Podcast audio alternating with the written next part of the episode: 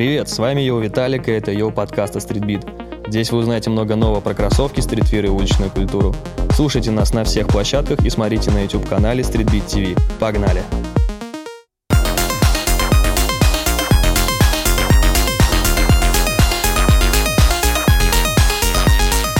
Всем привет, с вами Йоу подкаст, на связи Виталик, и сегодня у нас новый выпуск, который мы посвящаем креативной экологии. И в гостях у нас человек, который, наверное, знает больше всего про эту тему, Буляш Тодаева, хотя она просит называть ее просто Буляш. Привет. Да, всем привет, спасибо большое за приглашение. Надеюсь, у нас получится очень интересный диалог. Ну, я в этом даже не сомневаюсь.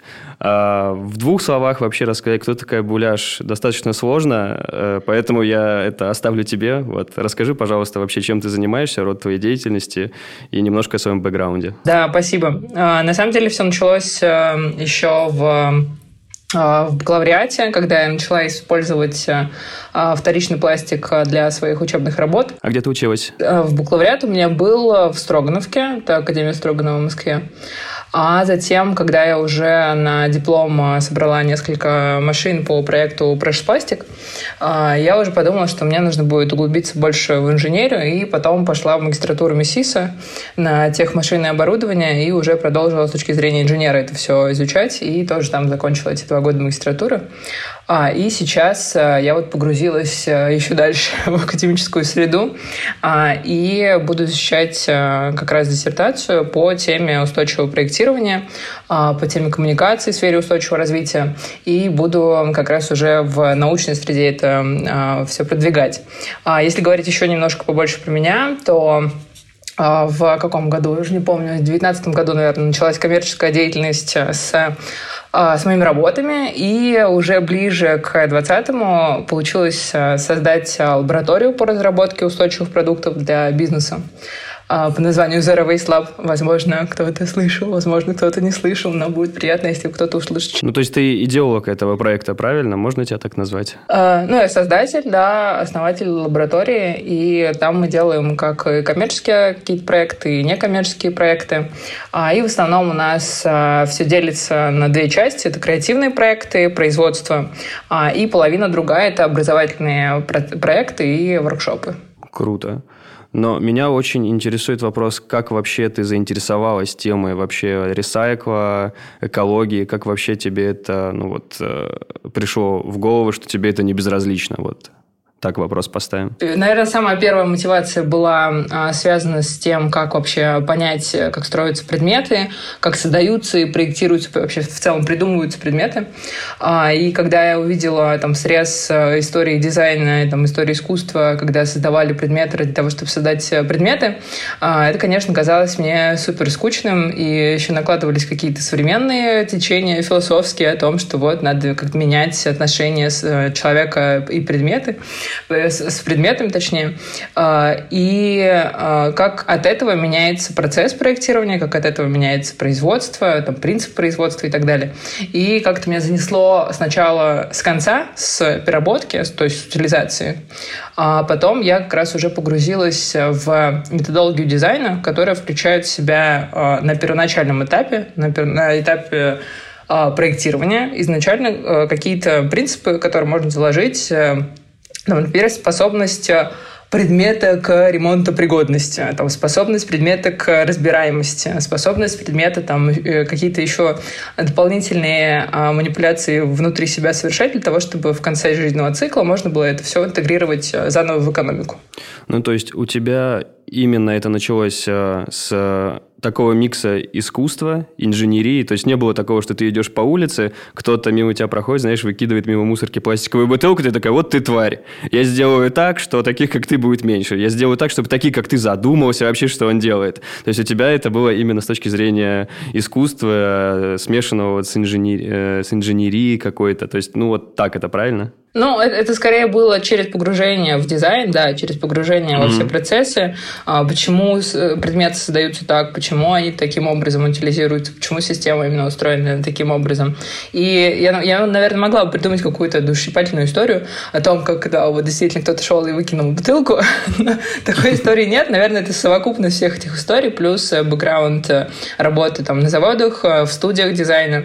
И когда ты понимаешь, что какие-то вещи происходят просто наобум, ты думаешь о том, что, ага, окей, ну как-то безответственно так проектировать, можно попробовать другим способом. И как-то все это завертелось, связалось еще с каждодневной какой-то практикой, и там условно сейчас, естественно, там какую-то упаковку или какую-то вещь я там просто так не смогу утилизировать таким путем, который там будет нести вред или нести огромный ущерб какой-либо из там методов утилизации. Ну, сейчас сложно, не буду вникать в эти термины. Супер. Давай, чтобы было больше таких разумных людей, как ты, попробуем начать основную часть нашего подкаста с терминологии. Я перед нашим подкастом полазил по твоему инстаграму, по запрещенной в России организации, мы обязаны это говорить, вот, и увидел очень классный импровизированный мемчик ты сделала. У тебя там такие очень... интересные закатанные глаза на 4 термина. Sustainable design, reusing, upcycling, recycling. И это 4 разных термина.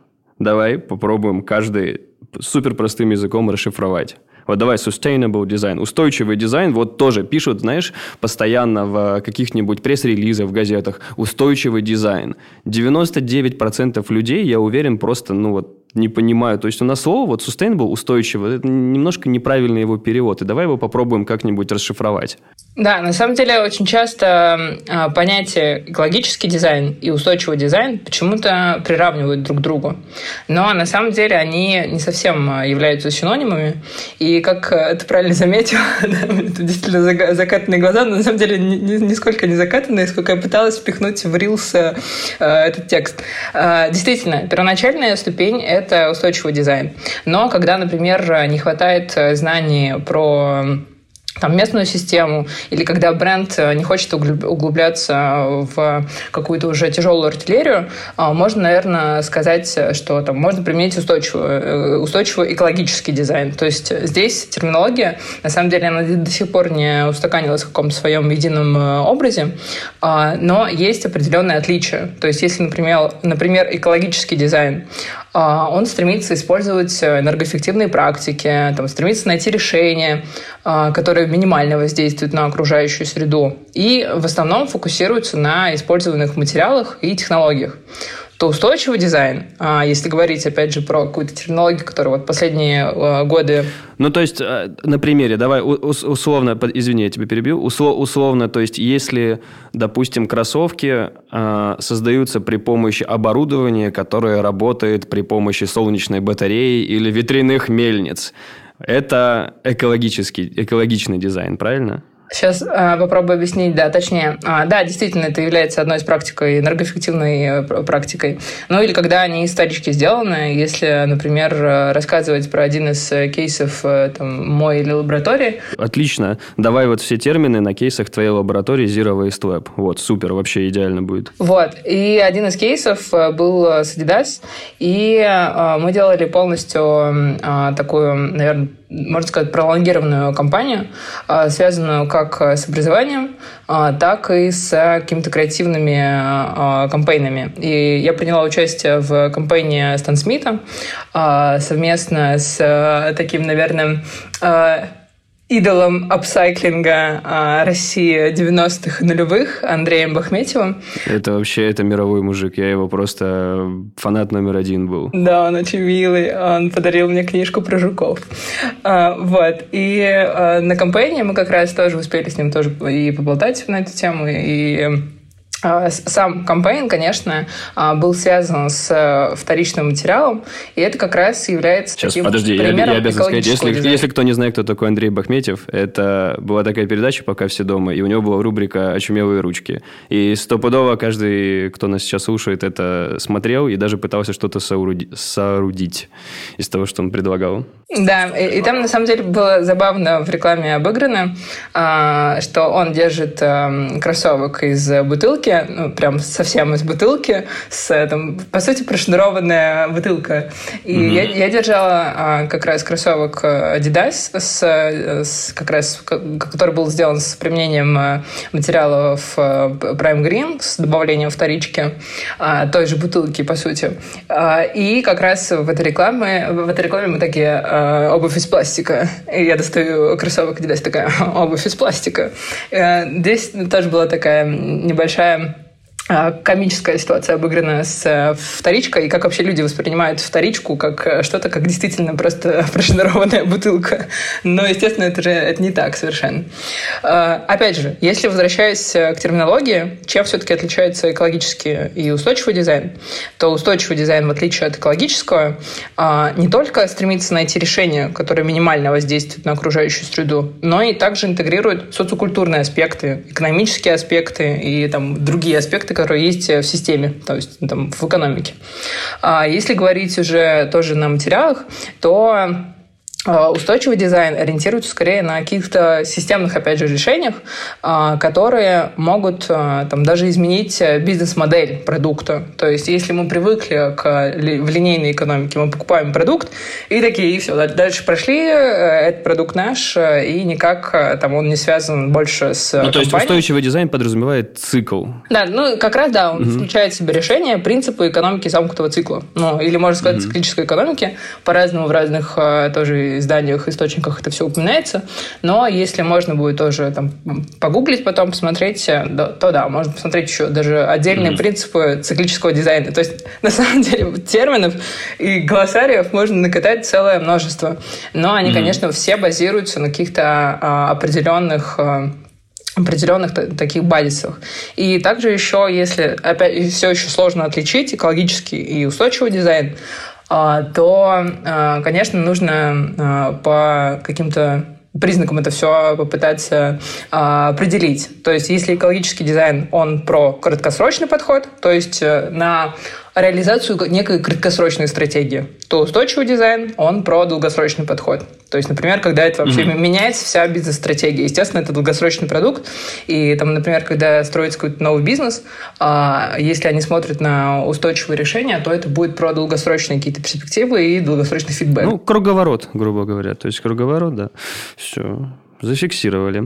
Так, а теперь самое интересное – reusing and recycling. Чем вот эти вот два термина отличаются. Потому что тоже, я думаю, что для большинства это... Ну, на самом деле, даже для меня, я тебе скажу, я вот лично, я не знаю, чем реюзинг от ресайклинга отличается, вот какие вот есть русские синонимы для этих слов, и давай тоже как-нибудь просто попробуем это объяснить. Да, реюзинг – это просто переиспользование, оно тоже может быть на разных циклах, то есть это может быть на базисе условного там, клиента, там, юзера.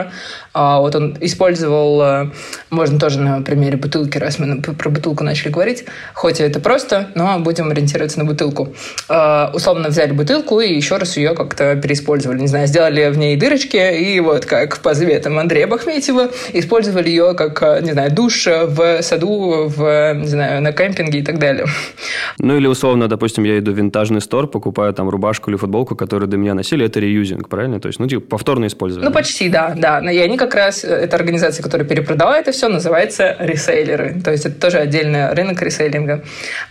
И если говорить уже про переработку, про вторичную переработку, здесь тоже бывают разные циклы. То есть, условно, человек сам может принести там, тот или иной предмет, упаковку, еще что-то на переработку, там, например, в какую-то организацию частную, может принести сразу в какой-то промышленный, там, не знаю, формат это все тоже может внедрить.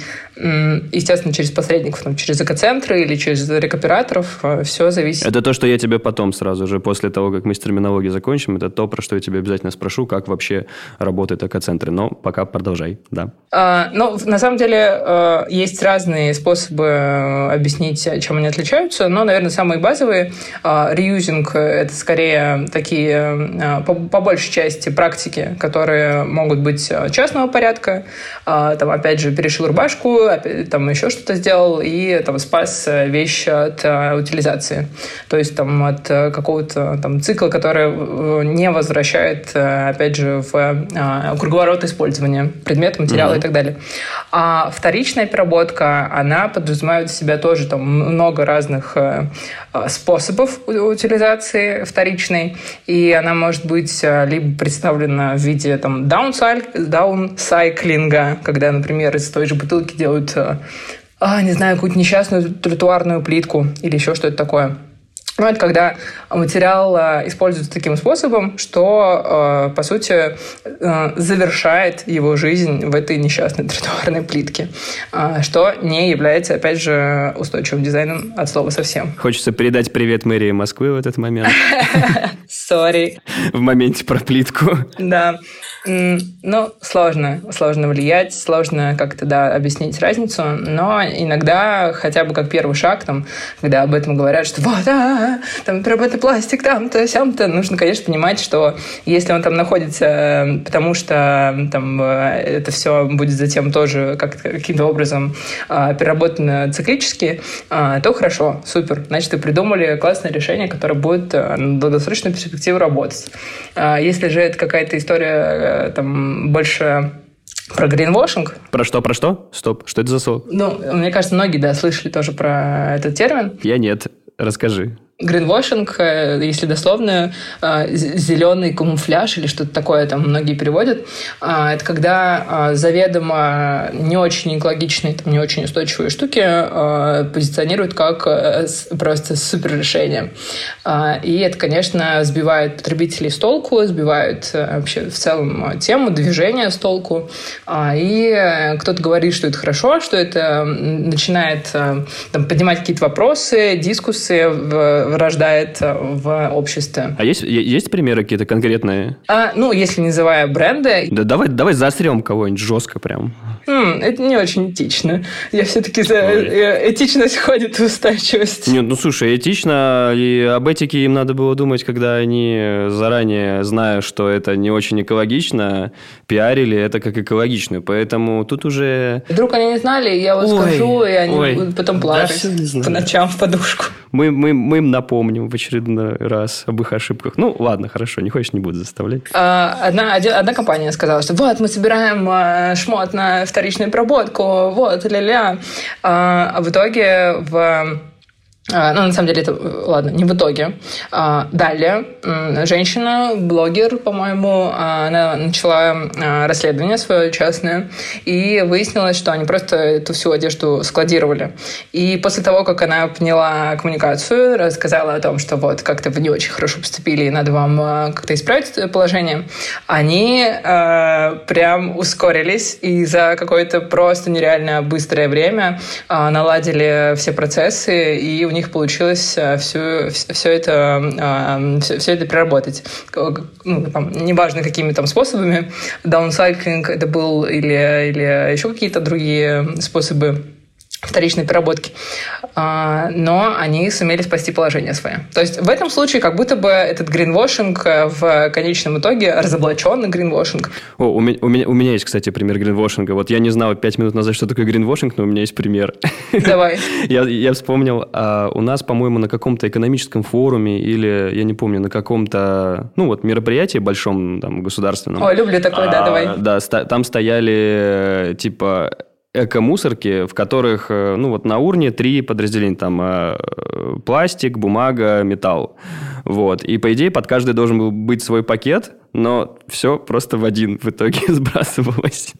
Там какой-то чувак, репортер подошел, просто поднял крышку сверху, а там все реально в один мешок летит. Ну, в общем, это лет 5-10 назад было. Окей, на самом деле, если это все перерабатываемые материалы, то, значит, подрядчик будет потом все это досортировывать. То есть есть отдельные заводы по досортировке, когда это все на огромной ленте. Иногда это ручная досортировка, иногда это автоматическая досортировка.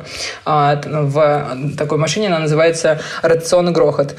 Такая похожа на увеличенную в 100 раз стиральную машинку, барабан стиральной машинки с разными отверстиями. На первом этапе в самом мелком отверстии вылетает органика, потом вылетает пластик в чуть побольше отверстий, в самые большие отверстия попадает пленка и попадает там картон, бумага, какие-то крупные куски чего-то. И вот таким образом все это досортировывается. Могло быть такое. То есть все зависит от подрядчика. На самом деле интерес в устойчивости вообще в целом в теме экологии, там, именно в базовом каком-то таком каждодневном смысле, нет какой-то пилюли, нет каких-то определенных вещей, там, которые являются там железными и которые нельзя там каким-то образом менять. Каждый раз все зависит от ситуации и от конкретного кейса. Ты такая добрая, так веришь в людей, так приятно. Я тебя дальше хотел спросить, в принципе, как у нас в стране работает вот вся эта система переработки материалов. Я думаю, ты в курсе, как работают всякие там собираторы, еще там наверняка есть какие-то организации. И вот хочется понимать вообще принцип, как это все действует, и масштабы, то есть как такие организации вносят, ну вот каков их вклад. То есть это капля в море или это что-то действительно важное, масштабное? Ну, они являются, в моем представлении, они являются таким первым этапом понимания людей, как вообще обстоят дела с материалами в нашей жизни. Много вообще таких организаций? Они все коммерческие или как-то государство это поддерживает? Нет, государство не поддерживает. Экоцентры, как я это знаю, под какие-то отдельные активности там, гранты можно получить или еще какую-то такую подобного рода поддержку, но каких-то прямых субсидий их нет. Это точно можно отмести. Вот. И если говорить про государственную систему, то она появилась относительно недавно, когда ввели понятие рекуператора, и когда в определенном районе, там, области, республики или еще где-то там, в зависимости, опять же, от зоны, внедряют какие-то определенные лица, там, организации, которые занимаются сбором и передачей того, что они там собрали, уже на последующую утилизацию. И, опять же, утилизация может быть разная. В российском сообществе очень много дискуссий вокруг способов утилизации, и одна из них, она, конечно, делится на какие-то системные проблемы, которые сейчас хочется прям сразу решить, но, естественно, их очень сложно решить все разом. И делится, наверное, на те, что является там, главенствующей какой-то, не знаю, как это выразить, господи. Сложная тема. В общем, тут существует некая иерархия принятия решений. По большей части, конечно, хотят взять одно решение и размазать его по стране. Это плохая какая-то методика. Она показала, что... Практика показала, что это не работает. Но ты говоришь сейчас о том, что стоят, допустим, мусорки, там смешанные отходы и... ну и там вторсырье, грубо говоря. Ты вот говоришь про вот эту вот глобальную систему, которую хотят размазать, или что-то другое? Ну, почти. Ну, например, опыт какой-нибудь деревушки на Дальнем Востоке. Появился рекуператор, и у них появились в счетах там, за коммунальные услуги появились странные цифры непонятные. И потом оказалось, что это за вывоз. И по сути, чем отличаются вот системные какие-то решения от точечных локальных решений и какие-то такие вот пытающиеся под одну гребенку подмести. И у них появляется вот эта счета, они смотрят на эти счета и думают, ага, окей, значит, нам нужно больше отходов генерить, значит, нам нужно те отходы, которые мы условно сами компостировали у себя на участке, там, дачном, теперь, или там частном доме, теперь нам нужно будет это все выносить, потому что мы уже платим за эту утилизацию. И таким образом это решение внедрить рекоператоров случилось, обернулось вот таким вот форматом. Рекоператоров, ты сказала, извини. Да, внедрением региональных операторов. Но, например, для Москвы это было удобно, когда разделили на две части вторсырье и не вторсырье. Это тоже сделали, потому что подумали, что не готова Москва и Московская область сортировать. И упростили задачу, разделили вот на два этапа. Ну и на самом деле вводили это все очень быстро. Я там поднимала старые статьи и какие-то законопроекты, насколько быстро они все принимались и насколько как-то на коленках решались какие-то большие вопросы. Но это такой 10-й вопрос. Непонятно, откуда были взяты такие сроки. Но экоцентры, на самом деле, появились и раньше, и после этого, поэтому они и появляются до сих пор в разных городах.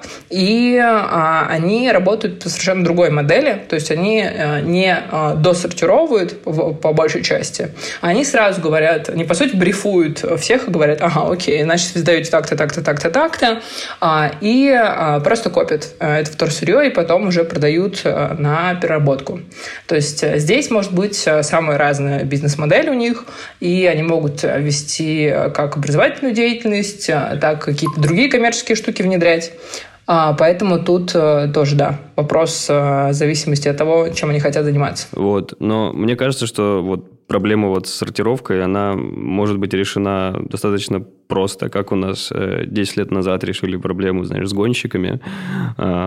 Просто поставили камеры, и кто превышает скорость, платит штрафы. И, соответственно, людей, кто гоняет, там и аварий стало гораздо меньше. На мусорке ставишь камеру, всем выдаешь прозрачные пакеты, в которых они сдают мусор, и просто с помощью идентификации лиц смотришь, кто сдает более-менее, стекло, пластик, бумагу, сортирует, а кто этим не занимается, и просто людям штраф приходит за это. И люди начнут задумываться, понимаешь, что у нас только так это будет в России работать, на мой взгляд. Ну, с одной стороны, наверное, это может быть одной из мер, но история такова, что как будто бы можно будет, опять же, на этапе дизайна, на этапе производства и реализации уже своего товара, какого-нибудь, неважно, напиток или какая-то вещь, предмет домой, нужно эти вопросы тоже закрывать. Кстати, да. Ты абсолютно права. Я тоже с таким, кстати, примером, то, что сейчас сказала, столкнулся, когда покупал, допустим, кофейные капсулы, по-моему, «Чайка-пароход» называется компания, на Даниловском рынке ребята сидят. И ты, когда сдаешь использованные капсулы им, да, в принципе, на самом деле, почти все кофейные компании, если ты им сдаешь капсулы на переработку, они тебе делают скидку 10-15% на следующие заказы. То есть это такая хорошая мотивация, правильная. Один из тоже способов заставить людей об этом задумываться. Да, но опять же, если это упаковка, тут можно уже сейчас внедрять, и многие так уже внедряют.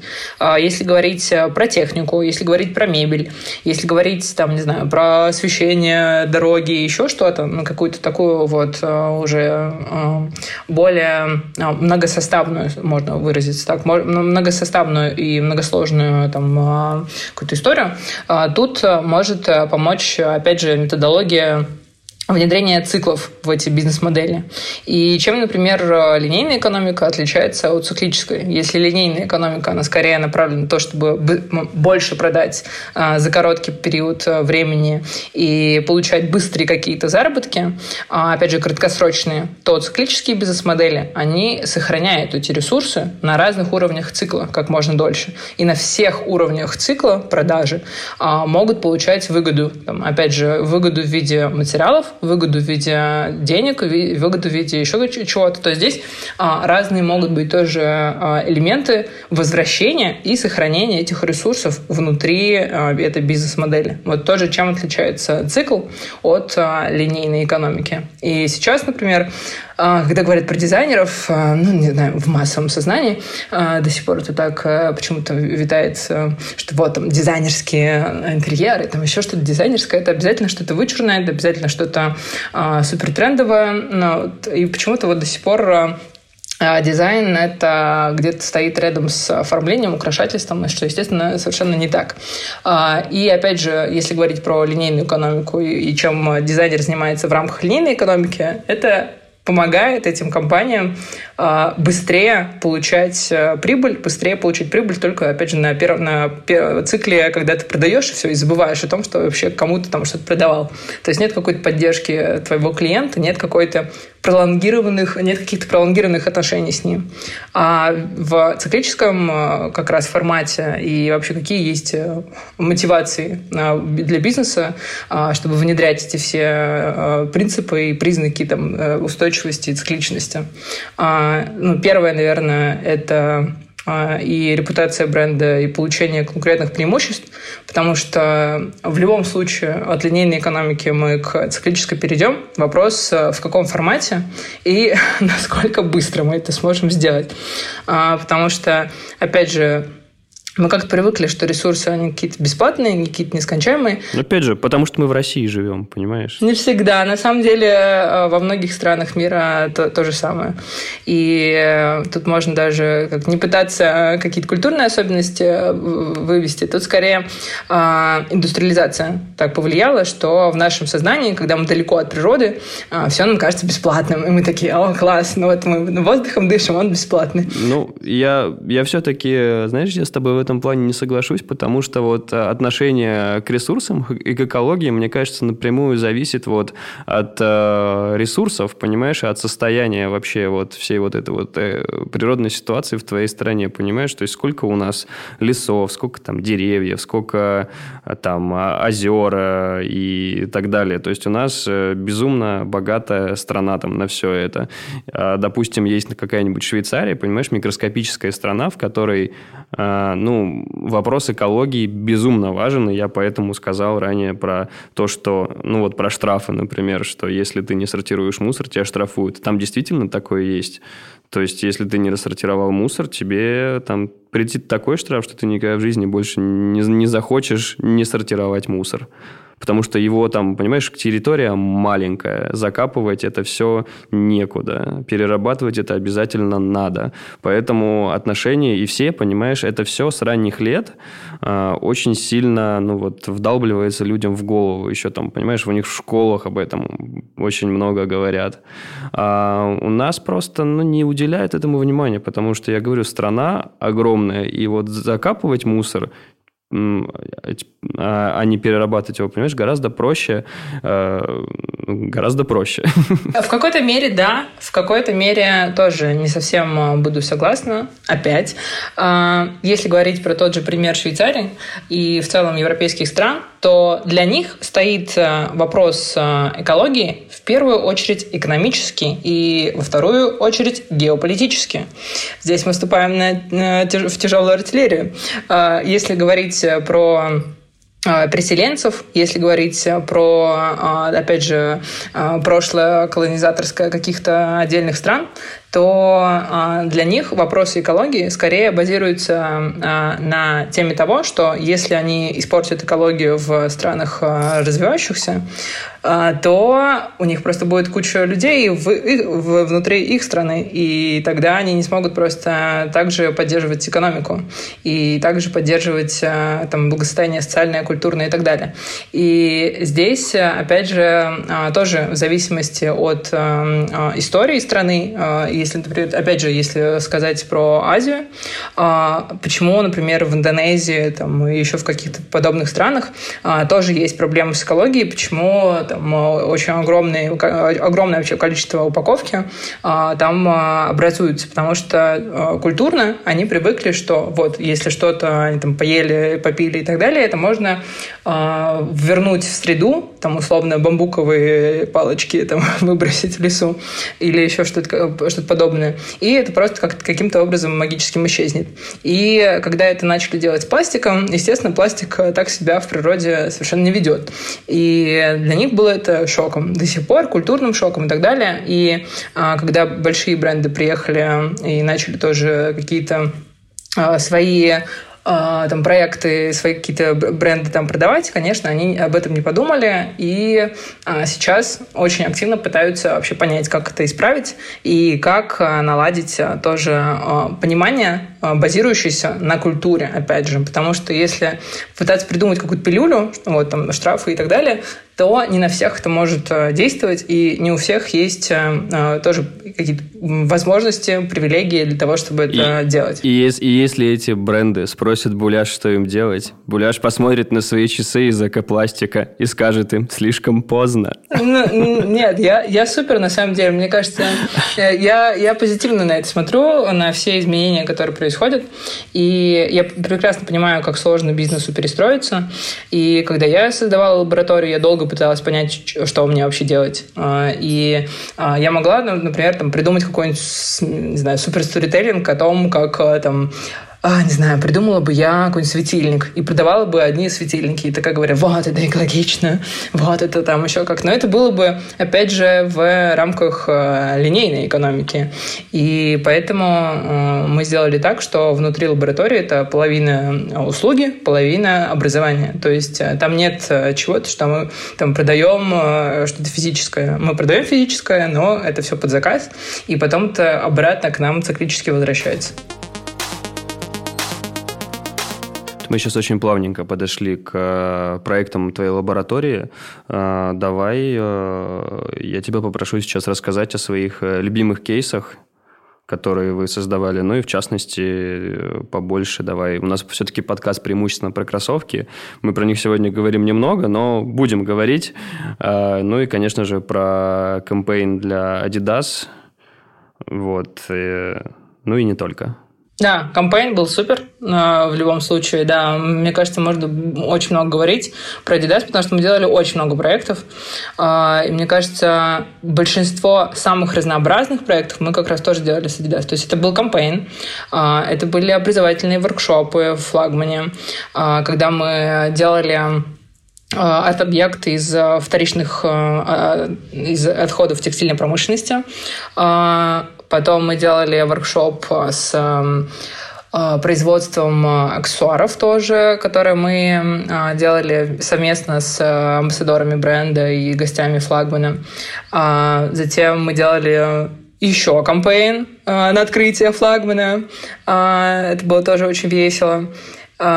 И также мы делали серию тоже образовательных мероприятий в рамках Run for the Ocean. Мы приглашали местных ребят, которые занимаются движением раннинг, и когда мы это все тоже организовывали, мы рассказывали в процессе про связь спорта с экологией, как можно вообще понять, как можно принять привычки какие-то, которые на первый взгляд кажутся сложными. И тоже делали такой линк с этой проблемой. Потом мы еще делали телеграм-бот, как неудивительно, про персонажа по имени Крошка. Крошка, потому что это частичка пластика, микропластик. И мы сделали из нее, да, мы сделали из нее персонажа. Там совместно тоже с другими ребятами. И мы писали, я отвечала за сценарий, отсмотр этого сценария и про тоже технические процессы, все технологические мы там тоже смотрели, отсматривали. Тоже было весело, очень большой был хороший фидбэк. И также, что мы еще делали? Да кучу мы всего делали, тут можно, мне кажется, перечислять еще достаточно. Мы оставим ссылочки, там было много видео, было много пресс-материалов, я все это читал, это все, блин, на самом деле очень круто. А вопрос такой в других странах, например, была какая-то вот похожая практика? То есть в Германии, там, не знаю, в Америке, то есть коллабы с такими, ну вот, эколабораториями, как у тебя, допустим? На самом деле все зависит от бренда. Не, у Adidas конкретно были такие? У Adidas были, да, были коллабы с Parley, о которых тоже уже рассказывали, когда... Например, можно делать активности и собирать пластик из диких каких-то мест природных и таким образом тоже защищать от распространения микропластика. И если говорить про локализацию, то, мне кажется, одним из действительно классных примеров была локализация в России, когда вот позвали тех людей, которые непосредственно в России этим занимаются. И, если честно, мне кажется, не было в моей практике больше глобальных каких-то брендов, которые до такой степени внутри кампейна, внутри всей компании по пиару и по презентации в целом продукта, когда они звали вот локальные какие-то вот таких ребят, как мы. Ну, да, я поэтому и спросил, потому что да, я хотел просто подчеркнуть уникальность тебя, твоей лаборатории, что вот я про такое просто больше не слышал, чтобы Adidas там или какой-то другой бренд заключали. Ну, скорее всего, такое было, но я просто не слышал и не видел ничего подобного. Вот. Что делаете вы? На самом деле, в основном это бывает с фондами и с какими-то некоммерческими организациями, но в целом наш формат гибридный, он не очень распространен даже по миру. Есть отдельные команды, которые занимаются там только переработкой, есть команды, которые делают свои продукты из вторички, с ними, условно, тоже можно коллабиться, но это именно формат коллабы, а не формат там, совместного такого сотворчества, что же является таким классным признаком устойчивости, что вы обращаетесь там, как бренд огромный, который может, не знаю, себе позволить отдельный штат на это все. Вы обращаетесь к локальным ребятам, которые могут действительно рассказать про это все и показать, и сделать вот с таким вот вайбом местным и рассказать об этом лучше, чем какие-то внутренние команды, которые, мне кажется, которые бы в основном опирались бы на западный опыт. Слушай, а допустим такая ситуация. Вот мы, Streetbeat, например, хотим разработать свою собственную пару обуви экологичную. Даем, допустим, вам задание. Вы можете, например, разработать дизайн и какое-то эко-решение. Потому что вот я уже в подкасте, который у нас был с Даней Трубуном, мы тоже на него ссылку оставим, где мы в общем глобальном плане говорили про экологию в фэшне, в кроссовках, мы такую тему затронули, что очень часто все, что вот делается с упором на ресайклинг, на вот экологию, очень часто все это получается, стрёмно, скажем так. Это не случай с Adidas, нет, Stan Smith там классика, понятно, беговые модели на бусте, они достаточно симпатичные, но каждый раз, когда видишь какие-то вот новые компании там из Европы, и, там я видел из Финляндии, там ребята начали из переработанных там кофейных зерен делать кроссовки, они убогие, я не знаю, это можно носить только если ты прям топишь за то, чтобы нет, я хочу, чтобы кофейные зерна там не зарывались в землю, хочу носить их, чтобы там у меня полный цикл был. То есть это надо быть прям жестким экоактивистом. Я никогда реально не понимал, почему так мало внимания дизайну. Почему экология всегда будет на первом месте, а дизайн уже, пофиг, что получится. И можете вы такое сделать, прям красивое, что-то очень классное.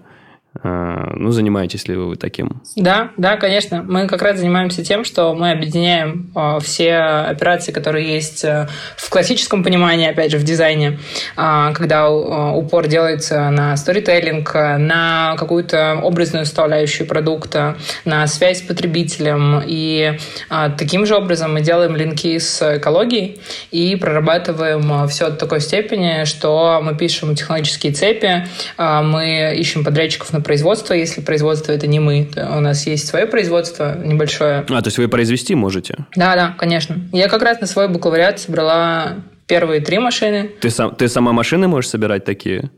По преш-пластику их на самом деле могут все собрать. Это глобальный проект, который занимается тоже переработкой. Но, если честно, они больше пропагандируют дизайн из переработки. В нашем случае, мне кажется, немного углубилась я в именно процесс проектирования, в методологию и скорее фокусируюсь на том, как сделать дизайн дизайн для переработки. То есть, когда можно будет, опять же, вернуть эти все материалы в цикл обратно, а не просто, например, взять вот тот же кофейный жмых и из него что-то создать.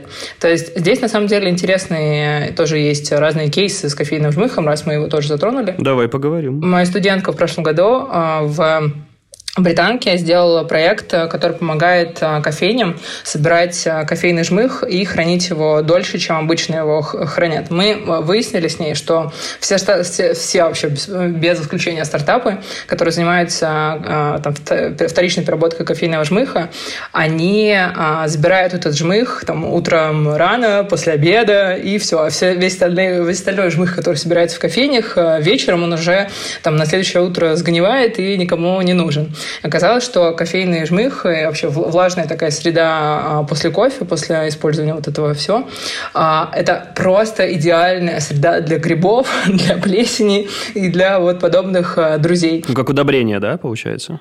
Офигеть. Да, как удобрение это используют, но лучше его тоже немножко подсушивать. И вот студентка, она придумала аппарат. И это недавно обнаружили только, получается? Ну, на самом деле, это не то, что прям недавно обнаружили. Часто органику пускают там обратно в процессы, там, в сад или еще куда-то. Но тут, опять же, надо смотреть, в каком формате мы на это все смотрим. Там, дачный участок или все-таки какое-то огромное аграрное производство. Здесь тоже важно качество того органического отхода, куда это все потом девается. Потому что, опять же, почва... Сейчас буду долго рассказывать. Сейчас сезон лисичек, это важно. Нет. В общем, в зависимости от того, какие есть микроорганизмы в почве. Тоже эти микроорганизмы по-разному воспринимают разную органику. Там также и там животные разные. Они не могут там одну и ту же какую-то органическую... Какие-то органические отходы есть. Там есть исключения. Поэтому тут надо смотреть, опять же, тоже по кейсу. Если, опять же, возвращаясь к органике и вообще к даже к такому... На примере этого кейса с кофе, студентка сделала такой аппарат, который присоединяется к нокбоксу. Нокбокс – это такая штука, об которую вы стучите вот эту... Ну, в кофемашине, да. И вот эти все стуки, которые вы слышите обычно в кофейнях, это как раз нокбокс. Нокбокс таблетка вот эта после использования, кофейный жмых падает куда-то там. В общем, она сделала предмет, который помогает обрабатывать это все ОФ-лампой и размешивать для того, чтобы это все быстрее высушилось. И в таком формате можно как раз внедрять это все там, на заправке, на сеть кофеин там, внутри города или внутри региона, и уже, там, например, раз в неделю, раз в 2 недели все это собирать. То есть это повышает уровень того, насколько хорошее сырье потом доедет до переработчика. Офигеть. И это твоя студентка? Да. Ты, наверное, очень гордишься. На самом деле, я... Препод недавно, с 2020 года, поэтому у меня не так много студентов, поэтому, наверное, я этот пример привела. Но также есть другие классные студенты, поэтому... Не, это очень круто, реально молодец. У меня еще вот вопросик созрел. Смотри, в ролике вот с тем же Андреем Бахметьевым, где он держит пластиковую бутылку, ты держишь пластиковый кроссовок. Мне всегда было интересно, а вот какой реально процент вот этой пластиковой бутылки или, может быть, какое-то количество таких пластиковых, там, 2-литровых бутылок реально идет вот что на создание одной пары кроссовок. Потому что, я думаю, многим это интересно, какой вообще это экологический вклад, назовем это так. Опять же, все супер индивидуально. Если это была бутылка грязная, и ее долго вымывали и вообще долго отделяли, то... Там, не знаю, углеродный след и какой там угодно след, он достаточно, там, водный след, достаточно большой. То есть здесь надо смотреть на прозрачных поставщиков, на прозрачных всех вообще технологических этапов. То есть есть грязное сырье, есть чистое, то есть там тоже есть какая-то классификация. Допустим, да, там бутылка там после воды, после пива, после там, я не знаю, там какого-нибудь варенья бабушкиного, там что-нибудь такое. То есть это тоже все на переработке классифицируется, да? Да, да, конечно. Но это на самом деле внутри скорее уже кухни переработчиков. И те люди, иногда даже которые занимаются темой там, сортировки или там, досортировки, они сталкиваются с этим впервые, когда они уже начинают работать с переработчиками. Когда переработчики там, ставят определенные требования к чистоте той же бутылки для производства.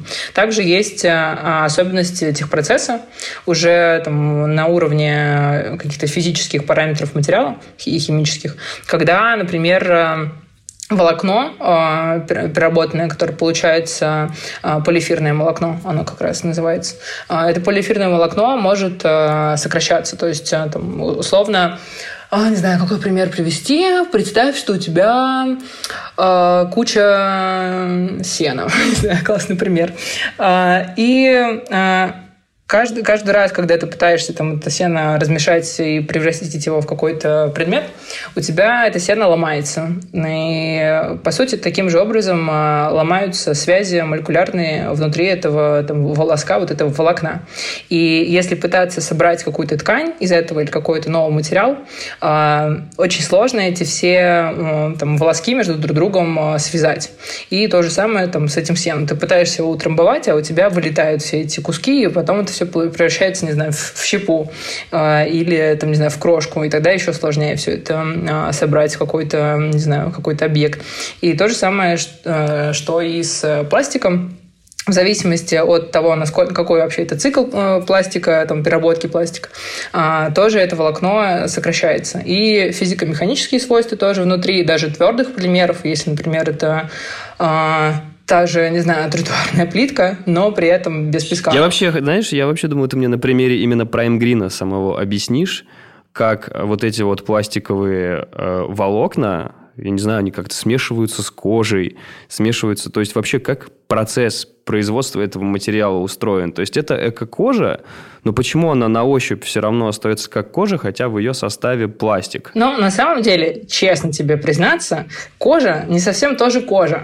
И она, ты просто не представляешь, с каким количеством всего она тоже обработана. Ну, не, ну, смотря какая кожа. Бывает же натуральная, там, хорвин кожа какая-нибудь, или там, если там какие-то дорогие итальянские ботинки. Я понимаю, что это берется там полотно, грубо говоря, мягенькой кожи, оно там обрабатывается, из него там уже из листов там шьется вверх. А бывает там, понятно, там эко-кожа, там какая-нибудь напа, из которых там салоны, там машины там шьются. Я понимаю, что там есть различия, но меня конкретно именно вот в случае с Primegreen. Вот, я хочу вот просто вот понимать, как, сколько бутылок, допустим, на одну пару берется, смешивается там с какими-нибудь кожаными, я не знаю, там турами, там, волокнами, я не знаю, я просто вот мне это всегда вот очень было интересно, я не понимал просто, как это создается, как вообще процесс устроен и сколько вот бутылок, я все равно тебя домучаю, сколько бутылок, допустим, самых чистых бутылок, вот я, вот у меня стоит вот бутылка родниковой воды, сколько вот бутылок родниковой воды чистых вот, на переработку должно уйти на пару кроссовок Adidas Stan Smith в 41-м размере. Ты такие вопросы задаешь. Например. Это очень сложно. Я не верю, что они не считали никогда. То есть вы сделали, подожди, нет, вы сделали рекламную кампанию, где человек с пластиковой бутылкой, и вы даже не посчитали? Конечно, это все. Но есть определенные моменты, которые просто невозможно посчитать досконально. То есть есть вилка какая-то определенная. Есть, например, статистика, когда там 20 бутылок обычных литровых или 0,5, я уже точно не помню, там были нарисованы бутылки. Это одна условно футболка из полиэфирного волокна. Офигеть. Во-во-во, вот это вот, понимаешь, вот это уже похоже на статистику. Вот это вот я хотел от тебя услышать. Офигеть, 20 бутылок. Ну, это серьезно. Надо смотреть на толщину волокна. Ну, понятно, это понятно. Но примерно, то есть... Это очень сложно сказать. То есть, просто из одной бутылки не сделаешь футболку, понимаешь? И уже есть понимание, что там 10, 15, 20, но я имею в виду, что это уже прилично. То есть, это, грубо говоря, там то, вот сколько там человек там, за неделю, грубо говоря, выпивает. То есть, то, что вот человек за неделю выпил, он может из этого сделать футболку. Ну, вот. Это вот такую инфу я хотел услышать. Это же очень круто. Представь сахарную вату. Когда бросают сахар, Там, условно, это как раз частички пластиковой бутылки бросают сахар в этот аппарат для производства этой сахарной ваты. И примерно, если говорить визуально, то волокна как раз таким же образом, по сути, формируются. И затем, когда эти волокна обрабатываются, они могут быть вообще по-разному обработаны. Они могут быть сплетены, они могут быть нетканным материалом. Когда, например, знаешь, на что это похоже? Когда это похоже на войлок. Это когда это все просто спрессовывается. То есть здесь тоже сложно понять, сколько там ушло бутылок или не ушло бутылок, потому что в зависимости от того, как ты спрессуешь, сколько там воздуха останется, столько у тебя и там будет материала. Вот. Это если говорить уже про какие-то технические процессы. Мы в лаборатории в основном работаем с 7 видами пластика, и по большей части мы не работаем с бутылками, потому что бутылки, они хорошо перерабатываются в России. Интересно.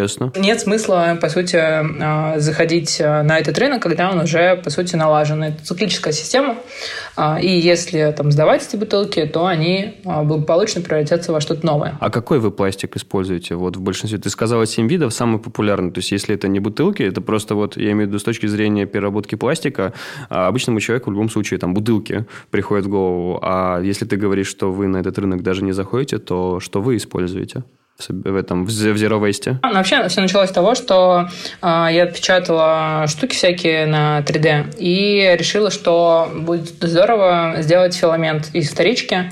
И одна из машин, которую я собирала, она как раз делает филамент, то есть нить для 3D-печати из вторичных материалов. И как-то так получилось, что мне пришло от знакомого мальчика из 3D-центра, где печатают как раз всякие штуки на принтерах, пришло куча материала. И я открыла, что можно будет их тоже и спрессовывать, и экструдировать, и лить, в общем, все, что угодно с ними делать. И мы начали собирать по 3D-центрам отходы от 3D-печати. А это в основном полилактид, он маркируется как ПЛА, и АБС, это акрилонитрил, бутаден, стирол. И это как раз те материалы, которые мы, наверное, чаще всего используем. Сейчас как будто рэп зачитала. Да. Если говорить про какие-то бытовые пластики, то мы используем крышки, мы покупаем у добрых крышечек сырье, и мы используем полипропилен, полиэтилены разных тоже видов, там либо двойка, либо четверка. Крышечка, кстати, подожди, я подумал, ты там в самом начале подкаста рассказала, как вы делали персонажа, крошку, а я подумал, что классный персонаж был бы крышечка. Крышечек много. Мне кажется, персонажей крышечек очень много. И один... как раз добрая крышечка, или добрые крышечки, или крышечки доброты, как они называются в Питере, они занимаются тем, что они собирают... крышки, может быть, ты видел в подъезде у тебя, возможно, или, не знаю, на работе где-то, стоят 5-литровые бутылки с надписью «Добрые крышечки», и туда можно будет сдать просто крышки от бутылок. И эта организация благотворительно занимается тем, что она эти крышки собирает, продает переработчикам, а на вырученные деньги покупает либо инвалидные коляски, либо какие-то вещи, которые нужны детям с инвалидностью, и таким образом зацикливает тоже и благотворительную часть свою, и часть с экологией.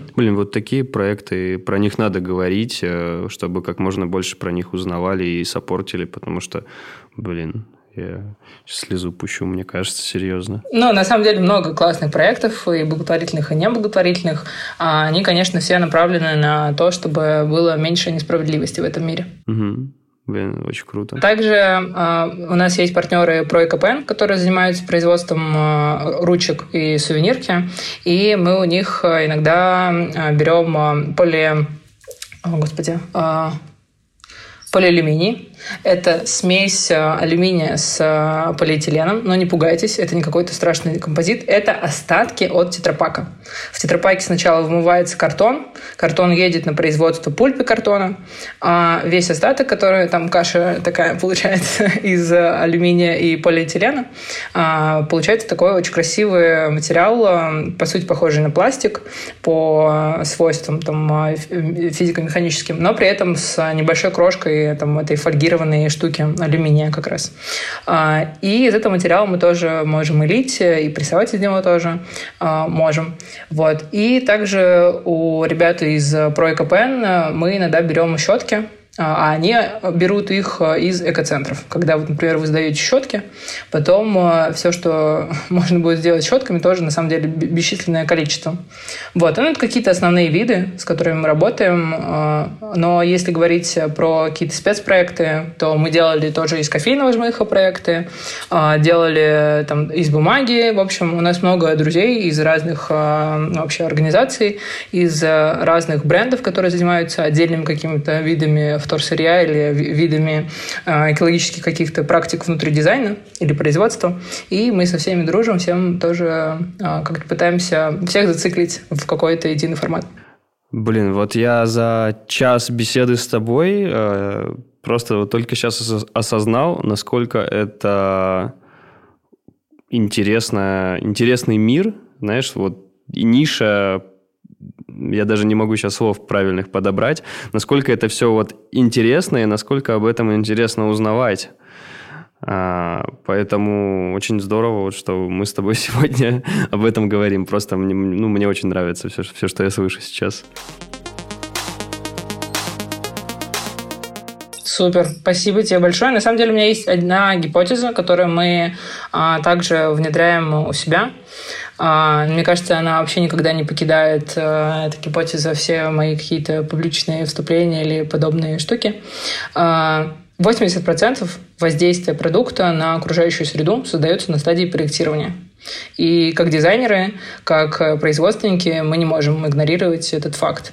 И когда говорить про формат вообще погружения в среду там, не знаю, бизнес-процессов и так далее, нужно понимать то, вообще каким образом мы влияем на нашу каждодневную жизнь.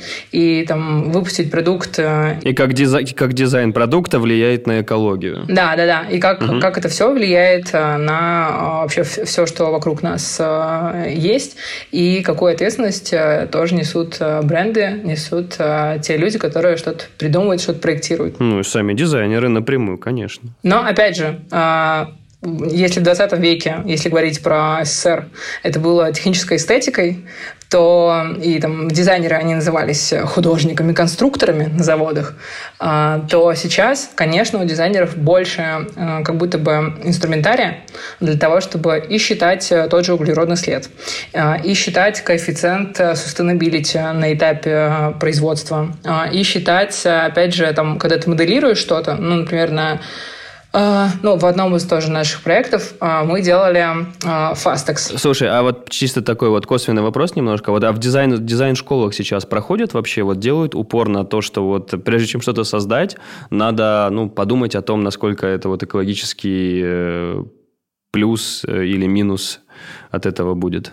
Но если говорить про Россию, именно система образования официально, это внедрено в Британке мной, и я веду как раз пары по устойчивому проектированию. Раньше я вела на промдизайне, сейчас я веду на дизайне мебели. Офигеть, круто, вы молодец. Спасибо. Да, если говорить про, опять же, системность этого подхода, нужно понимать, что жизненный цикл продукта, он не заканчивается жизненным циклом его использования.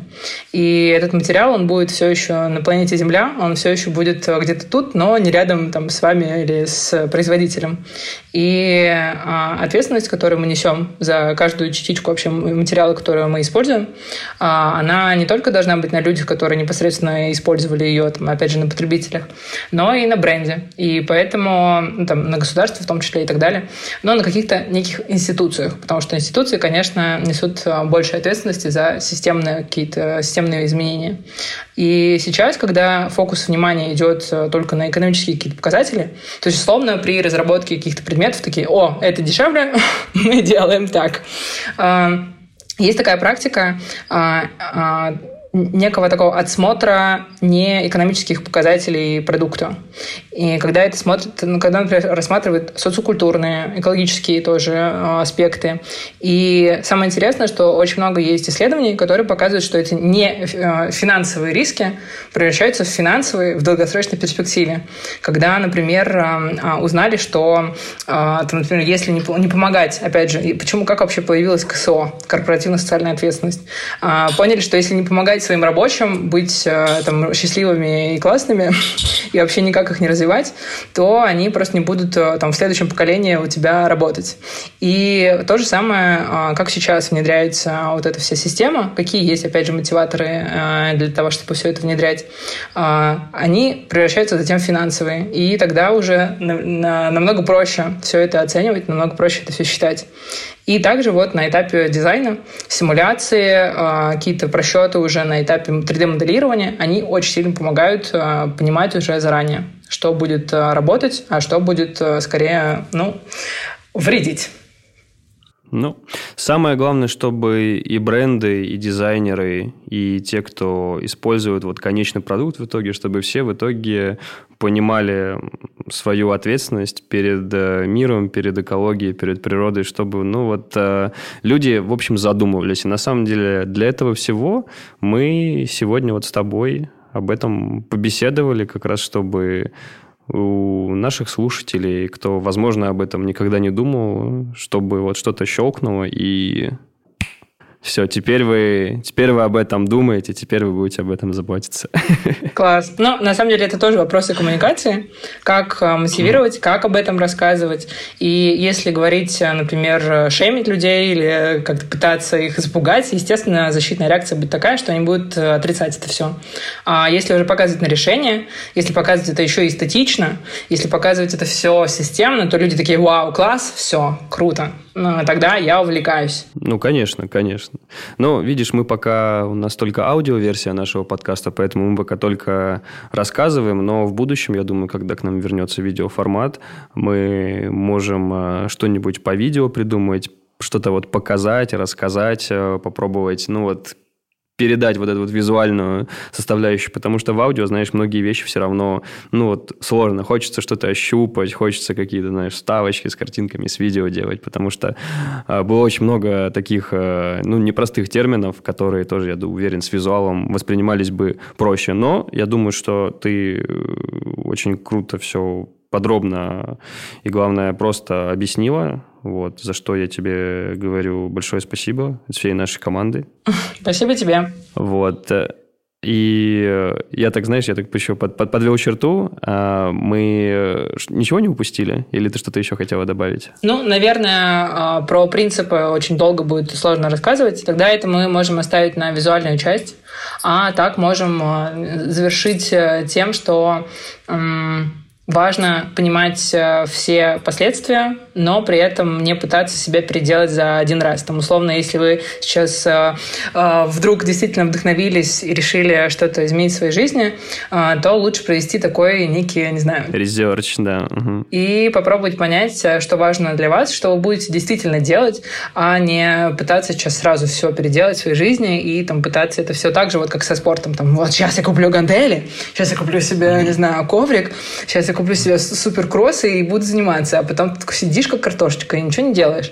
И в этом случае тоже, когда внедряются какие-то привычки полезные, новые для тебя, конечно, нужно понимать долгосрочную перспективу этого всего и сохранить эту мотивацию до конца. Я с тобой полностью согласен, так что, уважаемые слушатели, ребята, степ-бай-степ, не газуйте резко, мы оставим много материалов, в том числе от самой Буляш. Почитайте, я думаю, что много интересного для себя найдете, и, конечно же, это, обязательно вдохновитесь с этого всего. Поэтому еще раз, Буляш, спасибо тебе большое за офигительную беседу. Я сам для себя, на самом деле, много нового узнал, и, хорошо посидели. Жалко, не лицом к лицу, но надеюсь, еще встретимся. Да, супер, спасибо большое. Все, с вами был Йоу подкаст. Не забываем оставить фидбэк, подписаться на новые выпуски. И всем йоу, до новых встреч. Пока-пока.